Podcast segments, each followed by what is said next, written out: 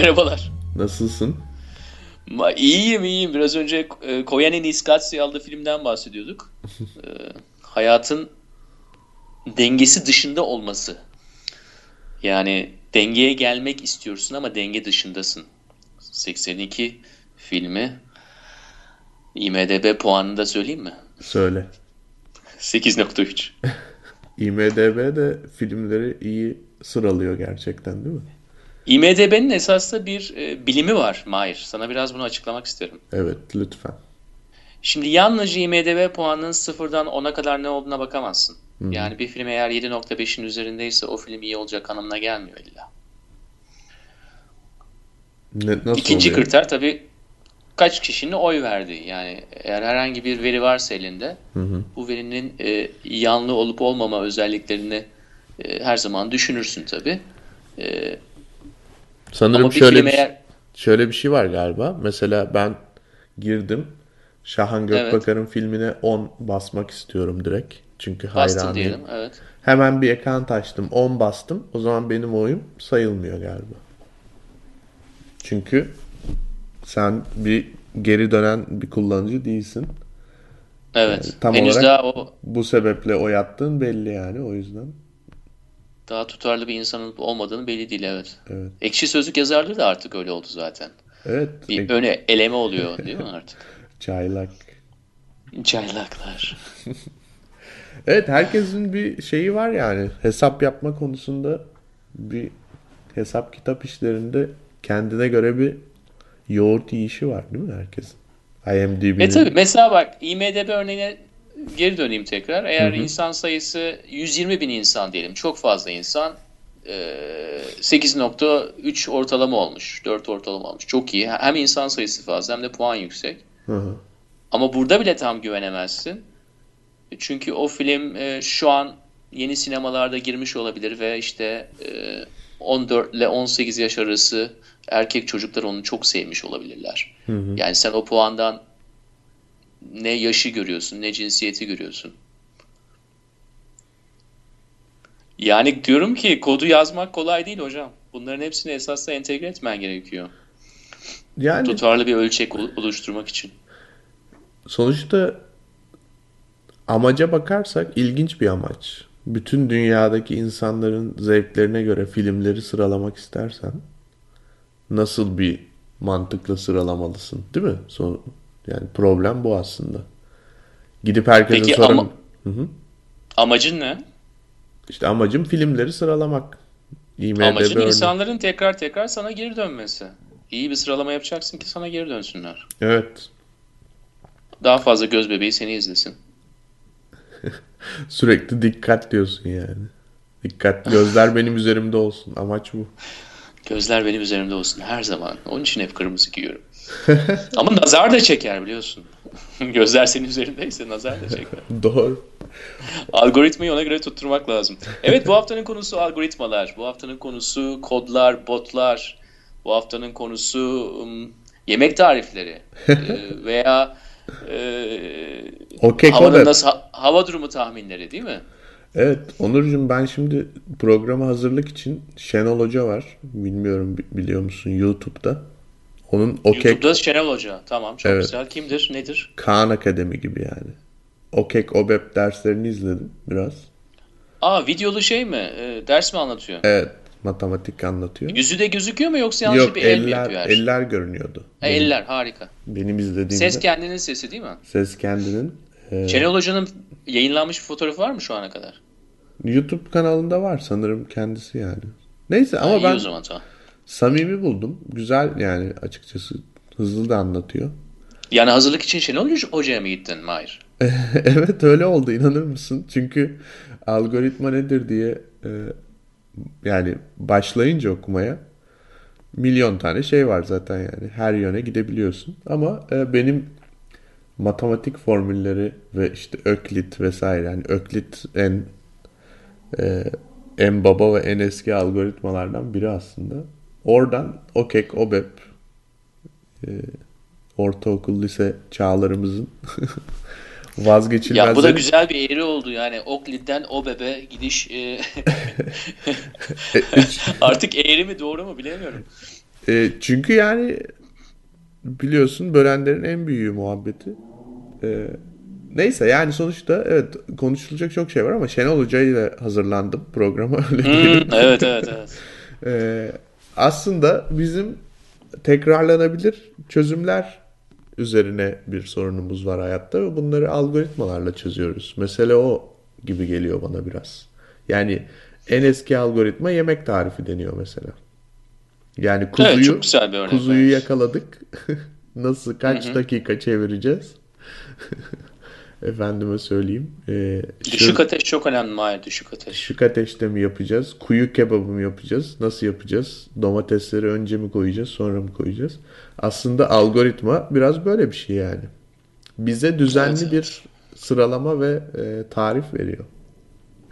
Evet yani esas da klasik bir anlayış bu. Nedir? Önümüzü göremiyoruz. Gelecekte bir belirsizlik var. Belirsizlik de bizi rahatsız ediyor. Her an bir şey olabilir. Her şeyimi kaybederim, ölebilirim.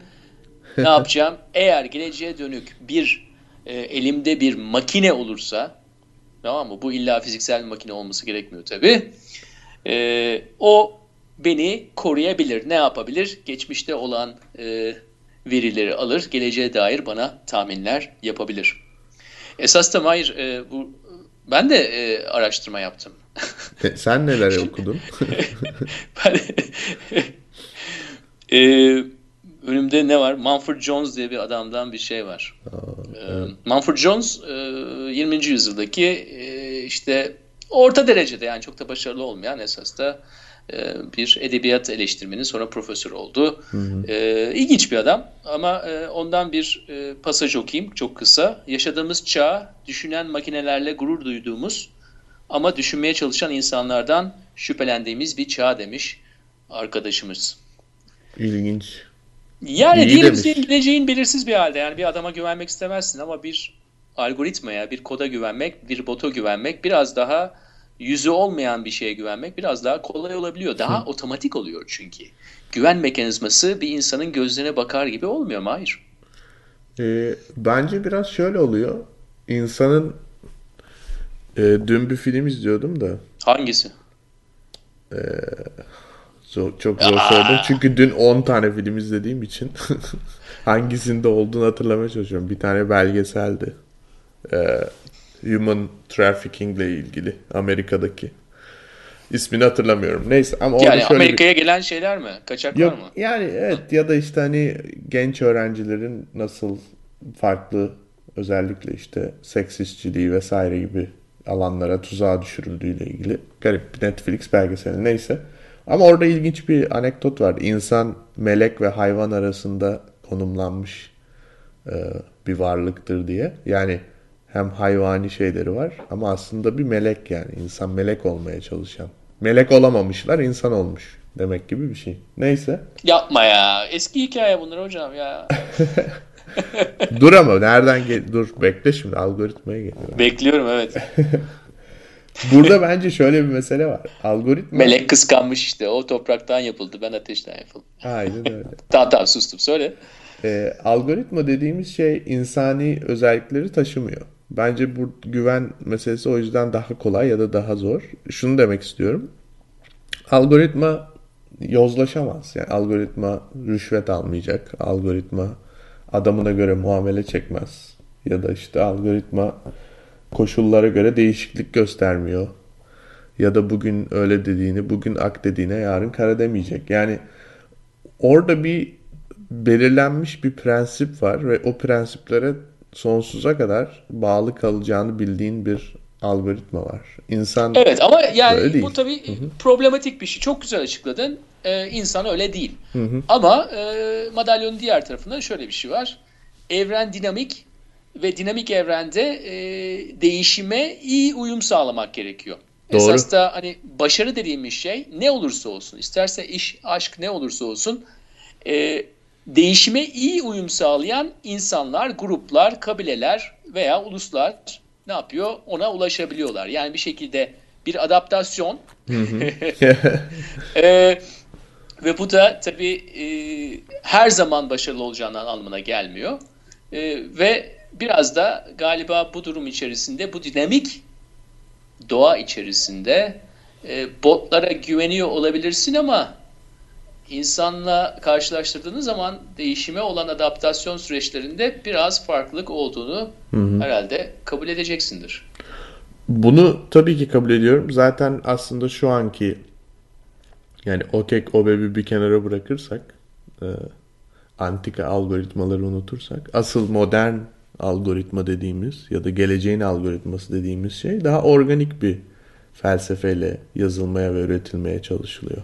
Yani aslında e, machine learning yani makine öğrenimi mi diye çevriliyor acaba Türkçe'ye emin olamadım. E, ama makinelerin bir şeyleri öğrenmesi ve bir şeyleri yapması aynen bizim e, yaptığımız şekilde üretilmeye çalışılıyor ki hani biz nasıl değişirsek onlar da o şekilde değişsin diye. Yani bizim e, mutlak gerçekliği aramaktan ziyade insanın inandığı gerçekliği öğretmeye çalışıyoruz makinalara. Buradan da şunu kastediyorum aslında. Yani bizim için e, domates ve e, salatalık iki farklı şey. Ama neden farklı olduğunu tam olarak bilemiyoruz mesela. Yani kategorizasyon... Çok güzel. Ama bu senin anlattığın türev sürecinde şöyle bir şey oluyor. Makineler hmm. esasında bize tamamen yalan söylemek üzerine kurgulanmış. Evet. Çünkü e, İşin güzel evet yani etti. makine makinede bizden beter olacak yani onu demek istiyoruz aslında. ya melek makine yapmıyoruz yani sonuçta. Evet, e, melek makine yapmıyoruz ve özellikle e, yani diyelim şans faktörü, değil mi? Hı hı. Şimdi bir şans faktörünü düşün. Makinenin şans faktörüne bakışı nasıldır? Datasız bir şansı tarif edebilir mi sana? Edemez. İşte bu zaten biliyorsun random problem yani rastgele problemi e, yani makine rastgeleyi simüle ediyor. Yani bir zar gibi bir şey yok tabii makine için hayatta. Yani zarı simüle ediyor ama e, yani dediğin gibi şans dediğin şey hesaplanmış bir şey makine için. Hesaplanmamış bir şans e, var olamıyor. Sorun da orada. Yani sorun ya da işte avantaj ya da dezavantaj bilmiyorum. Evet yani biz de işte başarı dedik mesela. Hı-hı. Zaman zaman başarıya giden yol nedir diye düşündüğün zaman e, yatsınan en önemli özelliklerden bir tanesi de şanstır. Evet. E, bu şans doğru yerde doğru zamanda olmak olabilir. E, etkileşim içerisinde diyelim. E, ben onu şöyle düşünüyorum Onur. E, şans bence herkes için var oluyor. Yani benim bakış açım o hayatta. Bence Peki hep... canlı varlık olman gerekiyor mu yani? İnsan olman gerekiyor mu? Yo bence inanır mısın? Ha. Belki de algoritmalar ve botlar için bile belli şanslar var. Yani o pencere açılıyor hayatta senin için. Bazısı için çok kısa, bazısı için çok belki de ya hepimiz için adaletli bir miktarda eşit olarak açılıyor bile olabilir. Ama onu kullanmak ya da kullanmamak aslında başarı yani başarı neyse artık o e, dediğimiz başarı diye tanımladığımız şey onda çok etkili oluyor. Yani bazı evet, insan evet. proaktif olarak bunu kullanıyor, görüyor. Onu hemen e, o fırsatı değerlendiriyor. Bazısı görüyor ve es geçiyor. Ben öyle görüyorum. Tamam ama bu da yani yanlış karar verdiği anlamına Yok kesinlikle Aslında değil. Onu es geçtiği zaman e, neredeyse başka bir evrene e, yolculuk yapıyor gibi. Çünkü e, evreni değiştiriyor. Çünkü sen orada bir adım atsan Hı hı. Belki yolun ondan sonra değişecek başka bir yola gireceksin. Ama hı hı. sen diyorsun ki ben bu adımı atmıyorum. Biz ona yanlış karar veya doğru karar diyebiliriz. Yok, Ama sen yine yoluna devam ediyorsun. Başka bir şekilde yoluna devam ben, ediyorsun. Evet kesinlikle yanlış olduğunu düşünmüyorum. Sadece değerlendirip değerlendirmeme kararı. Peki e, yani botları da bunun içerisine soktuğun zaman diyorsun ki bazı botlar daha kullanılır, daha gelişmeye açık bir şekilde bizim kullanımımızın dahilinde devam edebiliyorlar. Bazıları da unutulup gidiliyor. Evet. Ve belki de e, en başarılı botlarda illa en üste çıkmıyorlar. Yani en e, hı hı. en başarılı şöyle demeye çalışıyorum. Yani en e, öngörülebilirlikleri en yüksek olanlar hı hı. belki de unutulup da gidiyordur. Ee, yani ben sana şunu söylemek istiyorum. Ee, eğer e, çok iyiyse bir bot illa çok kullanılacak anlamına da gelmiyor. Kesinlikle gelmiyor. O yüzden bence zaten e, bütün algoritmalar ya da bütün botlar ya da şu anda makinaların üretmeye çalıştığı şeyler hala insan için. Yani bir nokta gelebilir ve o noktadan sonra artık insanın bir önemi olmayabilir. O konuda çok emin değilim yani açıkçası ama hala insan için. Bu noktada da e, algoritmanın ne kadar algoritmalar evreninde doğru düzgün olduğu ya da bilgisayarın ne kadar bilgisayar dünyasında çok mühim bir yere sahip olduğu ya da çok hızlı olduğundan ziyade o işte açılan fırsat pencerelerini görüp ona göre kendini değiştirebilen algoritmalar ya da botlar varsa onlar daha fazla ön plana çıkıyorlar zaten. Yani bu şunun gibi bir şey aslında. Evde oturan Einstein kadar zeki bir çocuk var. O dünyadaki herkesten çok daha zeki ama kimse onu tanımıyor. Belki Hindistan'da bir yerde yaşıyor yani. E bir de bütün fırsatları değerlendiren belki onun yarı averaj zekasında biri var. Ama o bütün fırsatları değerlendirdiği için çok önemli, çok dünyaca bilinen bir hatta belki de Nobel ödülü alan biri bile olabilir sonunda. Yani yani diyorsun ki e, eğer Şimdi buradan Nobel ödülü alanlara düştü, çakmış gibi oldu. Duyan kimse olmamışsa ağaç gerçekten düşmüş müdür, düşmemiş midir gibi. Biraz Kendisini gibi, evet. odasına kilitleyen Hı-hı. bir tane cin bir çocukla e, esas da avraj zekalı ama insanlarla iletişim beceren, e, onları gruplayabilen, istedikleri yönle, yöne onları yöneltilebilen ve aynı zamanda grubun belli bir yönü varsa onu önceden tahmin edip onlarla birlikte oraya gidebilen insan e, herhalde bayağı da zekidir ya. Bence de yani sonuçta zeka dediğimiz gibi sadece algoritma ile ilgili değil sosyal sosyallik de bir zeka yani ve bu önemli bir şey. Yani özellikle 21. yüzyılda herkesin atıp tuttuğu en önemli şeylerden biri işte EQ daha önemli IQ'dan vesaire. Tabii artık yani biz tabii bunları geçtik. Yani biz evet. diyoruz ki çoklu zeka diye bir şey var. Esas da herhangi bir standartize testte e, zekayı ölçmek için e, oldukça eksik kalacaktır. Hı hı. E, ki, kişi bazı yönlerden diğerlerine üstündür, bazı yönlerden diğerlerinden daha az e, üstün de olabilir. Eğer üstünlük üzerine bir sıralama yapacaksak. Ya Mahir ben biraz da bulutlardan aşağıya doğru inmek istiyorum. İnelim. Neden biz bunlardan bahsediyoruz? E, biliyorsun artık e, Google'da bile e, algoritmaların e, ne zaman kendini güncellediğine dair duyuru bile yapılmıyor. Eskiden yani çarşaf çarşaf ilan ederlerdi. artık e, diyorlar ki ya zaten boş verin biz hep bunları güncelliyoruz anlamadınız mı hala diyorlar. Hı hı. E, aynı zamanda Facebook'ta işte Mart ayında bir algoritma güncellemesi var. Hı hı. E, major bir şey, büyük bir şey. E, amaç ne? Yani amaç e, tabi biliyorsun yani en azından yolu biraz pazarlamadan, reklamdan, yeni reklamdan geçen bir insan artık SEO denilen bu üç harfin ne anlama geldiğini, hayatımız için ne kadar önemli olduğunu e, bilir değil mi? Evet. Yani burada ee, Google tabii PageRank dediğimiz şey. Yani Evet, bu arada SEO'yu bilmeyenler yani çok azdır herhalde dinleyiciler arasında ama araba motoru optimizasyonu. Ee, yani Google bütün neredeyse trilyon dolarlık servetini biliyoruz ki PageRank denilen aslında sayfaları sıralamaya yarayan hani IMDb ile açtık konuyu Google'a bağlayalım benzer bir şekilde. İki tane web sitesi var. Hangisi benim aradığıma daha yakın. Bunu aslında çözebilen orijinal bir algoritmaya borçlu. E, bugün geldiği noktada tabii ki PageRank yani hem insanların teknolojiyi tüketimi hem de aradıkları şeyi bulma yöntemleri çok değişti. O yüzden ona göre sürekli olarak değiştiriyorlar. Burada bence iki önemli şey var. Bunu niye çok fazla duyurmuyorlar? Birincisi bazı değişiklikler insanları tedirgin ediyor. E, bence bunun çok büyük bir önemi var.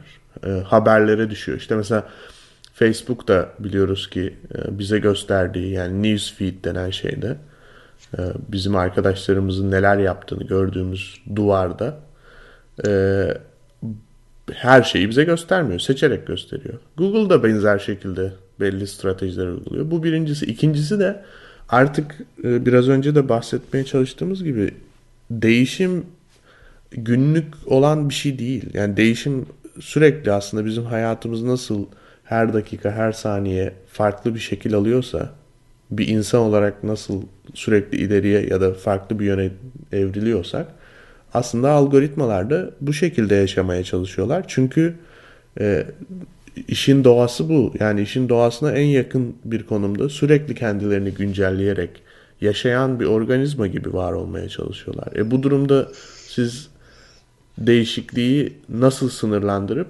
hangi değişiklikten bahsedeceksiniz, nasıl duyuracaksınız gibi e, pratik bir sorun da var. Ama bence Onurcuğum bana sorarsan eğer şirket kavramıyla birazcık daha haşır neşir bir şekilde düşünürsek niye bunların duyurulmadığını bence biraz gereksiz e, tartışma açılmasın. Yani kendileri için gereksiz, toplum için değil de. E, bu yüzden de duyurmadıklarını düşünüyorum. E, mesela Facebook şu anda yeni yeniden e, news feed'i nasıl dizaynlayacağını değiştireceğini açıkladı. Keza Google da mesela dedi ki işte e, arama sonuçlarını şeye göre yapmayacağız artık. Gerçekten ilişkili olduğu e, konuya göre yapacağız. Yani Diyorsun ki ürkütme insanları, tedirgin etme onları. Biz esaslı bunları devamlı yapıyoruz ve yapmaya da devam edeceğiz. Çünkü eskiden böyle çocuğun doğum gününü kutlar gibi birinci yaş, ikinci yaş hani güncellemeler oluyor diye evet. ilan ediliyordu. Hadi pastamız geldi, üzerindeki mumları üfleyelim. Ona özel bir doodle yapalım yeni güncelleme için. Fakat artık e, senin de biraz önce kullandığın analojide olduğu gibi yaşayan birer varlık onlar. Hı hı. İlla böyle e, doğum günleri gibi her güncelleme e, kutlanacak bir şey değil. Her dakika, her saniye esas da kendilerini güncelledikleri kadar güncel kalabilirler. Bu organizmalaşmaktır. Bu discrete'den biraz daha continuous'a geçmektir. Evet. Bu devamlılık esas da bizi onlara bağımlı kılıyor. Eğer bu bağımlılık olmasa yani biraz böyle bir saatin saat bir saat iki saat üç gibi ara, e, saatte bir vurması gibi olsa ondan onun dışındaki 59 dakika ve 59 saniyede hiçbir şey olmasa eğer bizim ona olan onlara olan bağlılığımızda e, ne olacak? Gelişemeyecek ve e, aynı yere kalacak. Belki de unutulacak. Yani işin doğası dediğin şey zaten o organizmalaşma. E, bu botlarda da bu organizmalaşma ve e, canlı ile cansız arasındaki ayrımın gittikçe daha azalması da bizim düşünüş tarzımızı, insanın düşünüş tarzını da biraz daha değiştiriyor. İnsanın evrimi açısından olaya baktığımız zaman insan da demeye başlıyor ki Aa işte bana yıllardır bir hikaye anlatılıyordu. Ben dünyanın en gelmiş geçmiş değil dünyanın yaratılışının en büyük varlığıyım.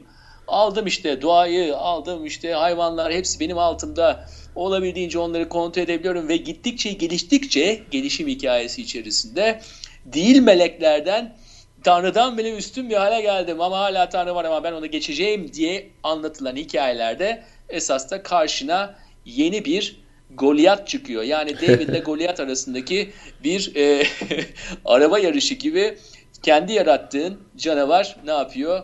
Frankenstein'ı yemeye kalkışıyor. Ya botlardan korkacağız mı? E, polemiğine girmek istemiyorum. Efendim yakında in- makineler insanları geçecek mi? Polemiğine girmek istemiyorum. Hayır tabii ki. Ama yine güncel örneklerden devam edelim. Yani sen programın başında OK Cupid'lardan bahsetmiştin. Ama Biliyorsun ki artık insanın tekelinde olduğunu düşündüğümüz edebiyata kadar botlar girmiş bir vaziyette. Doğru. İsterse şiir yazıyorlar, isterse gazetecilik bile yapıyorlar. Ve biz tüketici olarak bunun farkına varamayacak durumdayız. Ben düşünüyorum da dün Hollanda-Türkiye maçı vardı Mahir'cim. Evet. Ee, biliyorsun her maçtan sonra bir e, röportajlar olur. İşte ondan sonra bu röportajlardan derlenen şeyler gazetelere geçer. E, bilmiyorum esasında Fatih Terim Hoca'nın botunu yaratmak da çok zor olur. Yani Fatih Terim'in ağzından çıkan şeyler. Son 20 dakikada e, Hollanda'yı doldur boşart oynarken gördüm hiç öyle görmemiştim dedi. E, tabii bu bo, bir bot tarafından kolayca kopya edilemez belki ama konuya dönersem eğer e, şiirler ve gazete haberleri e, verilerden bunları dizeleştirmek veya metinleştirmek kolaylaşmaya başladı ve bunun farkına varamıyoruz. Ne düşünüyorsun? Ee, Sen şiir niye? seven, edebiyat seven bir insansın. Yani şiir konusu çok karışık şu açıdan. şu açıdan çok karışık. Ben şuna inanan bir insanım. Yani bir algoritmanın yazdığı şiir de bende gerçekten duygusal bir reaksiyon yaratabilir ve bu benim için sorunlu bir durum değil yani. Ya ben bunu Aa ama bunu bir insan yazmadı ben nasıl etkilendim bundan şimdi e, iç dünyam alt üst oldu falan filan demem yani. Hiç zannetmezdim zaten öyle olacağını. Evet. Bunu demem. Şiiri şiir olarak alırım, okurum. E, o onun duygularıyla onun zevkini yaşarım diye düşünüyorum. Fakat bu haber konusu... Onun duyguları dediğin yani şiirin sana verdiği duygular. Evet çünkü orada o, iki... Ha, okay. Ya orada hem bir Onurcuğum şimdi bir şiiri yazmak var. Bir de şiiri okuduğun Hı. anda okumak var değil mi? Yani orada evet. belli bir e, duyguyu ya da belli bir bilgiyi e, bir şeye ko- kodluyorsun yani aslında şiirin içine ve ondan sonra okuyan insan hepimiz farklı okuyoruz. Ben yani her şiiri okuyan farklı bir şiir okuyor aslında. Aynı şiiri okumuyor ki. Yazan evet, kişi yani, yazan evet, kişi bir şiir yazıyor. O, o onun yazdığını da herkes farklı anlıyor zaten. Şiir öyle bir şey. Hatta biz okuldayken öyle konuşurduk aramızda. Yani bir e, edebiyat hocamız vardı. Şiiri e, imtihanlaştırmaya kalkışmıştı. Yani şiir ne anlama geliyor? Sizin için ne anlama geliyor şu şeklinde. Sonra not vermeye kalkışmıştı. İlginç e, Yani bir protesto unsuru olmuştu. Çünkü biraz oradaki e, yorum farklarının puanlandırılması biraz daha zor bir şey gerçekten. Evet. Peki bir dakika sen devam etmeden şiir Aha. dedik ama diyelim aynı örneği sanata koyalım. Yani birisi diyelim çok güzel grafiti bir art yapıyor veya hmm. tablo yapıyor. Tablo yapıyor diyelim tamam mı? Ve bir makineyle bir insanın yaptığı tablo arasında bir fark göremiyorsun ve yine o duyguları yaşıyorsun. Senin için aynı şey olur mu? Ee, yine de olmaz. Ben o, o konuda tamam. da çok... Ya ben orada şunu... Benim kriterim şu. Sonuçta evet. ben izleyici olarak bir şey görüyorum onun arkasında bir fikir var ve o fikre dair düşündüklerim benim iç dünyamda başka şeyleri canlandırıyor ve beni etkiliyor. Bu bu süreç engellenmediği sürece aslında bence daha bile iyi olabilir. Çünkü bir sürü farklı şey görme imkanımız olur. Bir sürü farklı yani bir de algoritmalar tabii insanlar gibi olmayacağı için onları bir yarıştırmaya başladığında yani cidden ciddi bir yarışma olabilir yani öyle diyeyim sana. Çünkü durmazlar yani. Yüz binlerce resim yaparlar. diyorsun. yani sen bir kere öyle bir... Ya Mondrian bu konunun en, en önemli örneğidir. Yani Mondrian'ın yaptığı resimler bilgisayarla ilk defa kopyalanan resimlerdir. Ve insanlar bunu tanımlay anlayamamışlardır 70'li senelerde olan bir olay. O zaman yani buradaki burada bir sorun yoktur ama kopyalamak başka bir şey. Eğer algoritma gerçekten resim yapmaya başlarsa yani biri çıkıp Van Gogh kadar karakterli bir ressam algoritması yazarsa yani bahsettiğim şey aynı şeyi tekrar tekrar yapması değil. Bir ressam gibi yani gerçekten her seferinde farklı bir şey yapması, seneler ilerledikçe tarzını değiştirmesi falan filan gibi bir şey yapabilirse biri Ha, o evet. zaman bence herkes hayran da olur yani ona. Hiçbir sorun olacak. Ama yatırım yapar mı? Ee, neye yatırım yapar mı? Mesela Sanat eserlerine. eserlere. O, evet o botların Tabii. yaptığı e, o şey. Gerçekten. Ben o Bence konuyu yapar. düşünüyorum ya biraz çünkü mesela e, bir sanat eserine yatırım yapmadan önce yalnızca eserin kendisine değil de sanatçıyla bakmak lazım. Hani böyle e, bir davette böyle köşede duruyorsa, kimseyle konuşmuyorsa, böyle yere doğru bakıyorsa ama aynı zamanda cin gibiyse ve kendini çok iyi pazarlayabileceğini biliyorsan e, biraz ona yatırım yapmak konusunda daha hani bir de bir de hırslıysa e, Şimdi... eser de güzelse yani güzel şeyler ortaya çıkartıyorsa e, o daha iyi bir aday olabilir. Onurcuğum ee, peki mesela şöyle düşün. Bak şimdi Anladın değil mi olayı? Yani anlıyorum olayı biraz tabii daha ki. parasallaştırdığımız zaman başka faktörler de olayın Ama şöyle düşün ama o zaman. Ee, Makine diyelim, için aynısını söyleyemem. Hı hı. Diyelim IBM'in Watson'ı vardı ya yarışmada. Evet, evet, satranç oynayan, evet. Ee, yani sonra işte Ay şey Jeopardy'de oynamaya başladı Jeopardy'de oynadı. Pardon, Kazandı evet. hatta her şeyi. Ee, Çok fenaydı o ya. Düşün Watson'ın kuzeni Hiç olsun. acıması yoktu Maya'cığım. Kuzeni olsun yoktu. işte Watson'ın. O da ressam olsun mesela şimdi. O bir karakter değil mi yani? Watson'ın kuzeni diye çıksın piyasaya. Çok güzel olur hmm. bence. Daniel mesela. ismi de Daniel olsun. Resim yapsın. Modern sanat. Davetlere de gelecek mi peki? Şarap falan içecek mi bizimle? Valla bence hiç olmaz Bence olmaz şerbet içsin yani. O biraz şey olsun. Ak, ak Daniel. ak Daniel.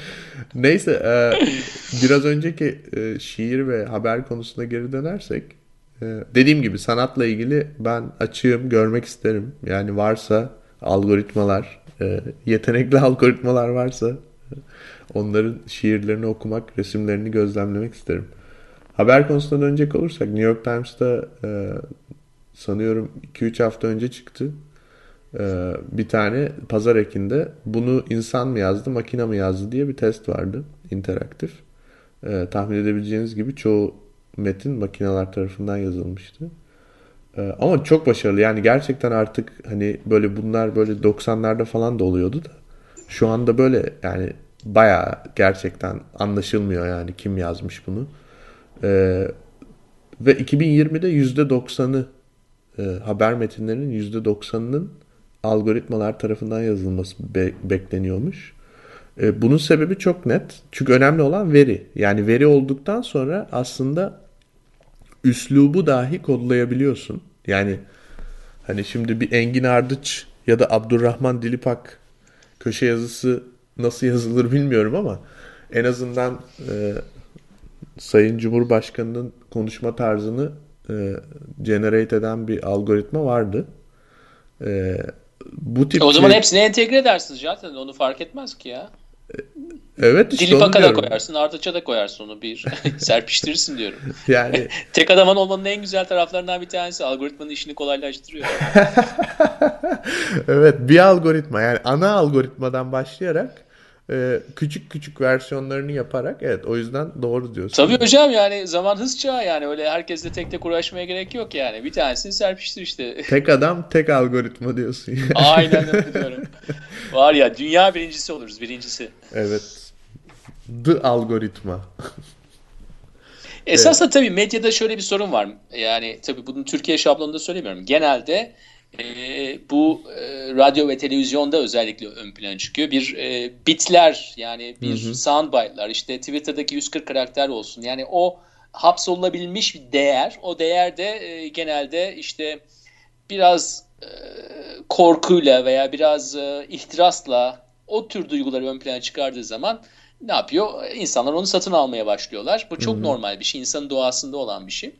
Ve bu tür e, şeyleri de e, özellikle veriler işte spor olsun, politik olsun ne olursa olsun oradaki verilerle bezediğin zaman e, güzel bir formülü, güzel bir reçete, güzel bir işte tarif ortaya çıkartabilirsin ve gerçekten de ne sen ne ben ne bir başkası bunu bir insan tarafından yazılıp yazılmadığını anlayamaz. fakat Mahir biliyorsun ki öyle bir tür muhabirlik, öyle bir tür araştırmacı gazetecilik, öyle bir tür yazım türü var ki yani şey gibi e, Bukowski diyelim e, AKP kongresine gidiyor tamam mı? yani bu esas da çok güzel bir algoritma olurdu ya bu. Bak bak. Çünkü şimdi Bukowski'yi alsak mezarından alıp AKP kongresine hayatta götürmeyiz. Ee, orada pek güzel kadınlar da yoktur. Gelmez yani gerçekten şey de yok, kumar da yok, içki de yok. E, ama bir algoritma yapsak Charles Bukowski'nin yazdıklarından güzel bir harmanlasak onu bir kongreye göndersek hmm, güzel olurdu. Ama orijinal şeyime geri döneyim. E, yani o insanın o e, kimyasını gösteren şey, o insanın tuzu biberi olan şey, bizim baharatımızı e, hala bir değeri var mı değil mi? Biraz klasik bir soru ama senin bir cevabın olduğuna eminim. Benim cevabım şu. Bence burada evet. şu anda e, benim yeni çalıştığım işimde bir takım değişiklikler yapmaya çalışıyorum ben ve e, benim için geleceği birazcık daha anlamak hem kendi kariyerim açısından hem de e, yönettiğim projeler açısından çok önemli. Yani çünkü benim yaptığım iş sıradan bir iş değil. Veriyle ilgili her zaman için. Bence veri dünyasında üç şey oluyor şu anda. Biri verilerin çok fazlalaşması, ikincisi algoritmaların her yere girmesi, üçüncüsü de makinaların bir şeyleri gerçekten ufak tefek öğrenmeye başlamış olması. Bu yüzden bütün projeleri uzun vadeli olarak geliştirmeye çalışıyoruz. Orada ne oluyor? Algoritma olsun her şey diyoruz. Ama insan karar versin sonunda diyoruz. Yani bizim benim geliştirdiğim bütün fikirlerin temelinde şu var algoritma bana 100 bin tane şey göstersin mantıklı bir şekilde. Ben en güzelini ben seçeyim. İnsan seçsin yani o seçmesin. Bunun sebebi şu. Birincisi algoritma yapacak dediğimizde insanlar tedirgin oluyorlar. Yani e, bence konuya hakim olmadıkları için o standart bilgisayar gelecek benim yerimi alacak. Ben işsiz kalacağım. işte hiçbir şey yapamayacağım. Ne olduğunu bile anlayamayacağım. Yani tamamıyla benim dışımda, ben olayın dışında kalacağım tedirginliği oluyor. Birincisi bunu ortadan kaldırmak. İkincisi bana sorarsan bence her zaman için insan doğru karar verecek. En azından dediğim gibi belli bir noktaya kadar. Yani bir, bir gün gelebilir ve singularity olur. İşte ne bileyim AI gerçekten gerçekleşir. O konuda ben septik bir insanım.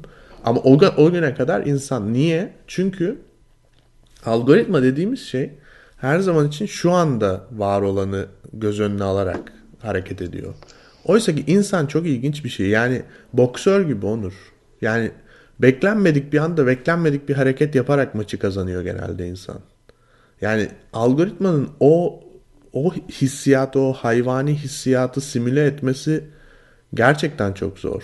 Yani orada bir survival instinct mi dersin? Artık var olma mücadelesi mi? Nedir bilmiyorum ama insan algoritma varsa hayatında, milyonlarca algoritma ile uğraşıyorsa o zaman ona adapte ediyor kendini ve o zaman da başka bir insan olacak. Ve o, o koşullarda da var olacak. Yani insan o kadar şey bir şey değil. Ee, mücadeleyi kolay bırakacak bir varlık olduğunu düşünmüyorum ben. Ee, o yüzden... Ya evet, e, Tony Scott'ın galiba Prometheus diye bir filmi vardı. Evet. Burada e, e, bir tane... İzledin mi bu film burada? Yok izlemedim. Çok kötü eleştiriler evet, almıştı. E, kısaca şöyle yani e, tabii orada da bir çok gelişmiş bir e, mekanik bir robot var. Hı hı. E, çok gelişmiş. insanla tıpatıp aynı neredeyse. E, ama filmin sonuna gel- geldiğimiz zaman olay esas da e, hayatta kalma güdüsüne geliyor. Yani hayatta kalma güdüsünün kopyalanması oldukça zor. E, çünkü arkasında başka şeyler var. Arkasında ne var Mahir diye baktığımız zaman ise hayatta kalmak demek esas da yalnızca senin ve senin atalarının işte mağaralardan daha önce atalarının yani küçük amip atalarının bile esasında içgüdülerini senin hücrelerine kodlanmış olması var. Yani şimdiki oradaki kodun gücü çok büyük. E, amipin hareketinden tut da işte Neandertallerin e, işte ava saldırmasına kadar veya günümüzde bir e, şişle bir taksi yakalamak olsun. Yani bunların hepsi esasında senin hücrelerine kodlanmış bir vaziyette. Onun üzerine üstlük. Yalnızca eş dost akraba ve geçmiş atalar falan demiyorum. Onun üzerine üstlük. Bizim bir de olduğumuz yerde fiziksel olarak var olmamızdan dolayı vektörel bir şekilde bize yerden, karadan, denizden, havadan, buluttan her bir taraftan esasta etkilendiğimizden dolayı bizim var olma durumumuz biraz daha e, olayı farklılaştırıyor. Yani illa doğru karar vereceğiz anlamına değil ama sürprize daha açık bir hale geliyoruz. Hatta bu zaman zaman yanlış kararlarla sürprize açık hale geliyoruz anlamına da geliyor. Bir de onun üzerine üstlük yaşadığımız evren yani dünyamızı tut işte dünyamız işte bir tane e, güneş sistemi içerisinde bizim işte Andromeda'yız. Andromeda gibi e, trilyon tane galaksi var der dediğimiz zaman yani olayın büyüklüğü içerisinde bizim oradan da ne kadar çok etkilendiğimiz yani geçmişimizi tut da e, zaman eğrisini icat ettiğimizden beri herhalde e, bu tür bir e, kompleks sistemi replike edebilmek, bu tür bir kompleks sistemi a, botlaştırmak e, yani bizim evet pek e, bir galaksinin doğup yaşayıp ölmesi kadar zaman geçmesi gerekecektir herhalde bunlardan dolayı. yani senin o boksörün Hı-hı. boksörün o sürpriz vuruşu var ya Hı-hı. Mahir'cim. Boksörün işte küçükken babasının yaptığı bir göz kırpması bile olabilir. Bak göz kırpıyorum sana bak. Yani beklenmedik anda sana bunu yapıyor. Her şey olabilir. ee, geçmişi olur, geleceği olur.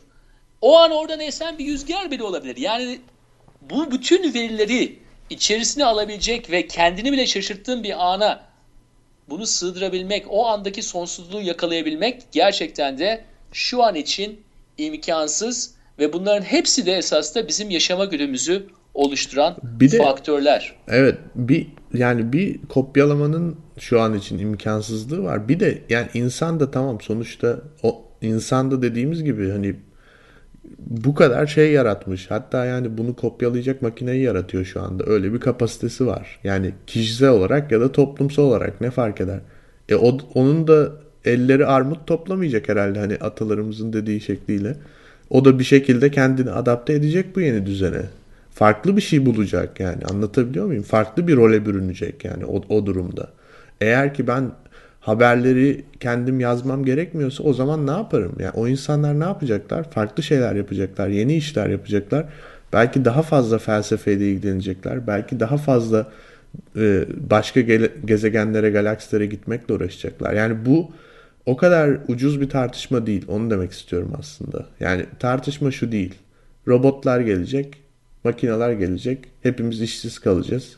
Savaş çıkacak falan. Bu kadar ucuz olamaz yani. Hani e, o yüzden birazcık daha boyutlu düşünmek gerekiyor. Hem yani nelerin başarılabileceği bugünkü şartlarda hem de o başarıldığı zaman insanların buna nasıl bir tepki vereceğini düşünmek gerekiyor. Evet ama benim esasında pek sevmediğim taraf bu düşünüşte şeydir. Yani onlar işte bizim belki de yapmak istemediğimiz veya yapılması pis e, işleri. Yap, pis işleri yapacaklar. Yani Amerika'daki Meksikalılar gibi olacaklar. E, işte Jose kes şu e, şeyleri, e, otları yavrum. E, yani e, değil öyle bir şey. Yani biz de işte efendim hepimiz felsefeci olacağız, düşünür olacağız, uzaya gideceğiz falan. Yani e, bu da değil yani. Bu esas da yani olay biraz daha komplike, biraz daha hani e, omuz omuza yaşamak anlamına da geliyor. Yani sen her bir web sayfasını ziyaret ettiğin zaman artık başka bir deneyim yaşaman da anlamına geliyor. E, senin artık e, hani e, izlenmek demeyelim ama geçmişteki davranışlarının geleceği belirlemesinde biraz daha farklılaştırma anlamına geliyor. Sen değişiyorsun zaten. Yani mor hipo geliyor önüne. İşte efendime söyleyeyim e, ne geliyorsa kim SEO e, şey kim ne kadar Şimdi, Onur bir de şöyle para harcıyorsa. Bir, bir de şöyle bir şey de var. Şimdi insanlar şu anda katman katman ve farklı e, politik ya da işte kültürel mücadeleler içindeler birbirleriyle ya da sistemle. E, evet. Yani algoritmalar ya da insanların üreteceği veri tabanlı öğrenim sistemleri, makine öğrenimleri bence bunun bir yansıması da olacak biraz. Yani şunu demek istiyorum. Mesela veri görselleştirmesi alanında mülksüzleştirme projesi var. Değerli arkadaşımız Burak'ın ve onun arkadaşlarının yaptığı değil mi? Yani daha toplumda olan bir şeyi açık sisteme dönüştürmek, olanları ortaya çıkarmak üzerine belli bir sistem ve metodoloji kullanıyor. Aynı sistem ve metodoloji gizli servisler tarafından da kullanılıyor ve çok bambaşka e, şeylere hizmet etmek için, insanları gözetlemek için ya da işte kişisel verileri analiz etmek için kullanılıyor. Yani algoritmalar sadece böyle algoritmanın bir gerçekliği olacak, hepimiz ona bağlı kalacağız gibi olmayacak bence. İnsanlar işte hackerlar farklı bir algoritma yazacak. Google, Facebook farklı bir algoritma yazacak. Birazcık daha böyle açık algoritmalar olacak ve onun e, kendi içinde de bir e, mücadelesi olacak. Bu mücadele daha insanların politik ve sosyal motivasyonlarından kaynaklanacak diye de düşünüyorum ben. İnsanların motivasyonlarından bir tanesi de e, risk almak tabii. e, mesela bunu trading dünyasında görüyoruz. Algoritmanın en çok kullanıldığı e, evet. yerlerden bir tanesi tabii e, hisse senedilerinin, bonoların, e, ileriye dair opsiyonların ve e, emtiaların e, değiş tokuş edilmesi dünya üzerinde.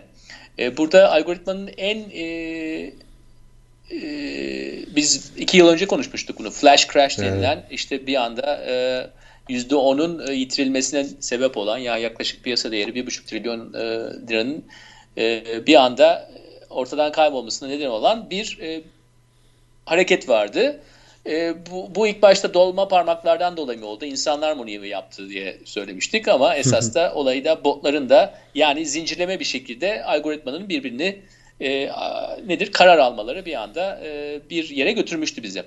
Bir de aynı zamanda ben trading dünyasında başka bir şeyden bahsedeyim. Bunu bilen bilir. Tabii ki e, algoritmalar e, bir de arbitrajlardan yararlanırlar. Yani arbitraj nedir? Piyasalar arasında e, tam kendilerini e, piyasalar e, eşitlemeden önce e, o nanosaniyeler içerisinde yapılan kararlardır.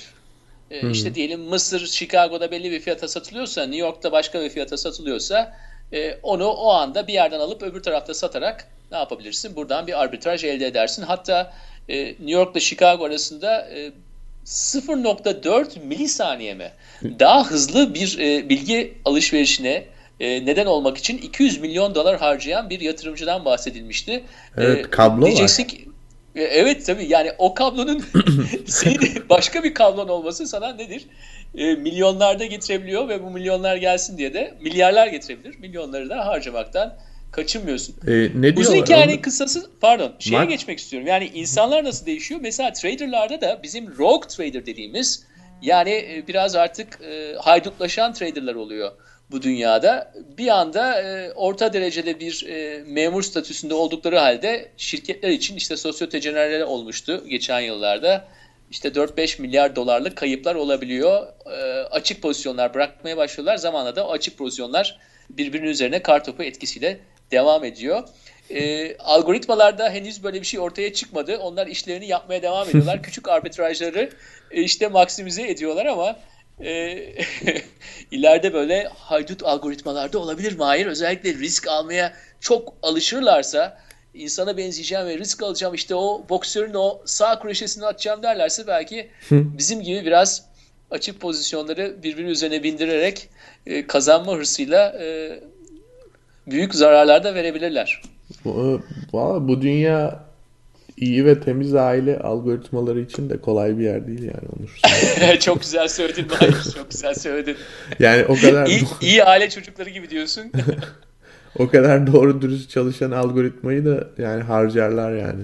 Öyle bir gerçek de var. Ee, ama e, yani sonuçta iki tane sanırım belki de üç tane şey var. Birincisi o dediğin zaman mesela benim o çok ilgimi çekiyor algo trading'de. Yani microsecond diyorlar galiba değil mi? Millisecond'ın onda biri var galiba bir de. Ya o böyle inanılmaz yani bizim hayatta tahayyül edemeyeceğimiz bir zaman birimi. Yani o kadar hızlı oluyor ki her şey. O mesela bizi zorlar yani öyle bir şey. İkincisi işte bu dediğimiz gibi bilgisayar öğretimi meselesinde bazı veri tabanlarından bahsediliyor. İşte bütün dünyada yazılmış bütün kitapları biliyor mesela bilgisayar. Yani senin öyle bir şeyi okuyabilecek vaktin yok zaten bir insan olarak hayatta. Oradaki bütün cümle yapılarını biliyor falan. Yani volüm birincisi zamansa ikincisi e, işte boyut yani gerçekten bilginin boyutu o kadar büyük bir miktarda olması. Üçüncüsü de herhalde işte bu dediğimiz gibi tekrarlanabilir. Yani tarif gibi, yemek tarifi gibi. Yani aynı reçeteyi tekrar tekrar doğru e, zamanlarda uyguladığında başarıya ulaştığını biliyor. E, bu üçünü algoritmaya sesleniyorum buradan. İyi kullanabilirse iyi yerlere gelebilir yani. Diyor. ben tabii Ama bir hatalarını şey da bilsin yani. Zayıf noktalarını da bilmesi gerekiyor kendisinin. Diyorsun akıllı ol algoritma. Akıllı ol. Ee, geçenlerde geçen haftanın en güzel haberlerinden bir tanesi Finlandiya'dan geldi. Finlandiya'da artık e, konuları bırakacaklarını söylüyorlar. Yani eğitim sistemi içerisinde e, konu ayrımından işte bu ders matematiktir, bu ders Din edebiyattır dersi diye de kalkıyor muymuş Onur? Din dersine kalkıyormuş. e, şöyle kalkıyormuş. Yalnızca e, Luteranlar girecekmiş. e, diğerleri kendi sınıflarına girecekmiş. Hatta ateistlere de ayrı kilise açacaklarmış diye duydum. Hmm. Şimdi şöyle bir şey var Mahir. Tabii neden bu Finlandiya örneğinden bahsediyoruz? Dünyadaki bütün kitapları okumaktan bahsettiğin için aklıma geldi. E, esas da en iyi karar almak için de biraz o alan bazlı düşünüş tarzını, alan bazlı eğitim sisteminden kaçmak ve olayı biraz daha holistik bir hale getirmek. Ola, olabildiğince esas da birbirine harmanlanmış bir şekilde o spiral dahilinde e, tüketebilmek ve e, buna dair de bir sistemin yeniden kurulması e, bizi hem öğretmen açısından hem de öğrenim açısından, öğrenim deneyimi açısından bayağı bir değiştiriyor. Yani 5 yaşından itibaren de bu ayrımlar içerisinde yer almayan bir insanın hem karar verme mekanizmaları değişecektir, hızı değişecektir e, ve de büyük ihtimalle de e, iyi karar kötü karar diye söylemeyeceğim ama kendine uyacak kararları, Hı hı. kendi e, hayat amaçları dahilinde daha az e, depresyona gidebileceği, daha fazla belki mutluluğa gidebileceği, başka faktörleri aynı bırakmak üzere söylüyorum tabii.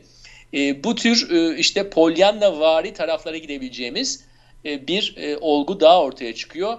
E, eğer ayırırsak yani Descartes dünyasında kalırsak biraz daha zorlanacağız gibi geliyor. Artık galiba Descartes dünyasından çıkıp da Montaigne dünyasına, denemeler dünyasına da geçmemizin zamanı.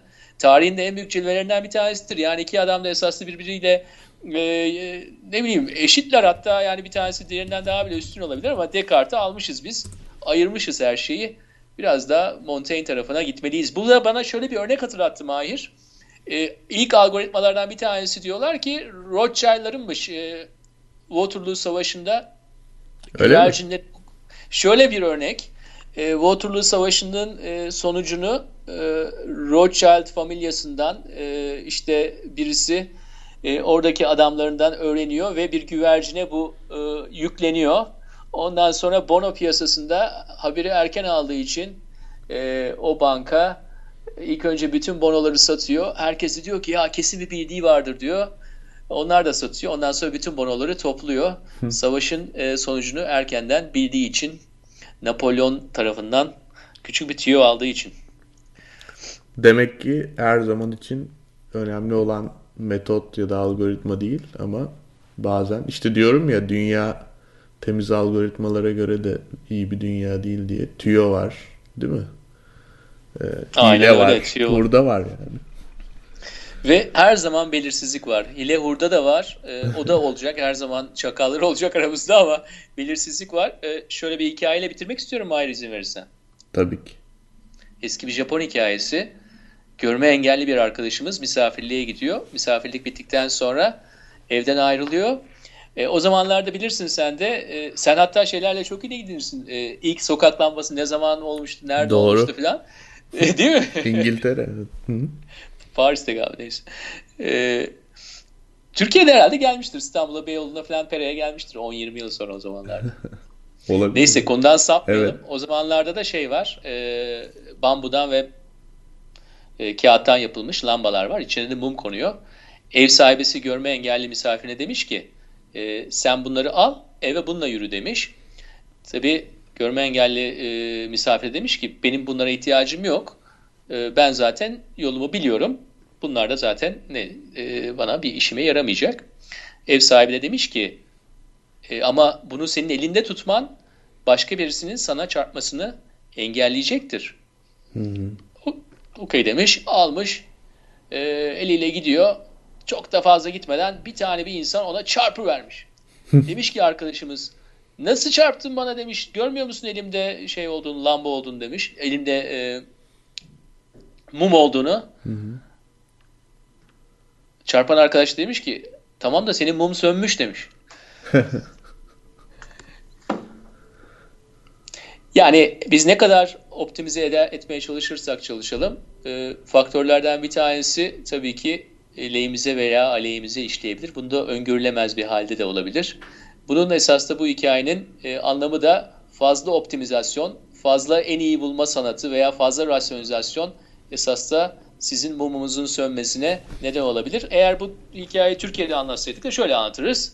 E, ne kadar sallarsan salla son damla düşer diye nokta nokta bitirelim Mahir.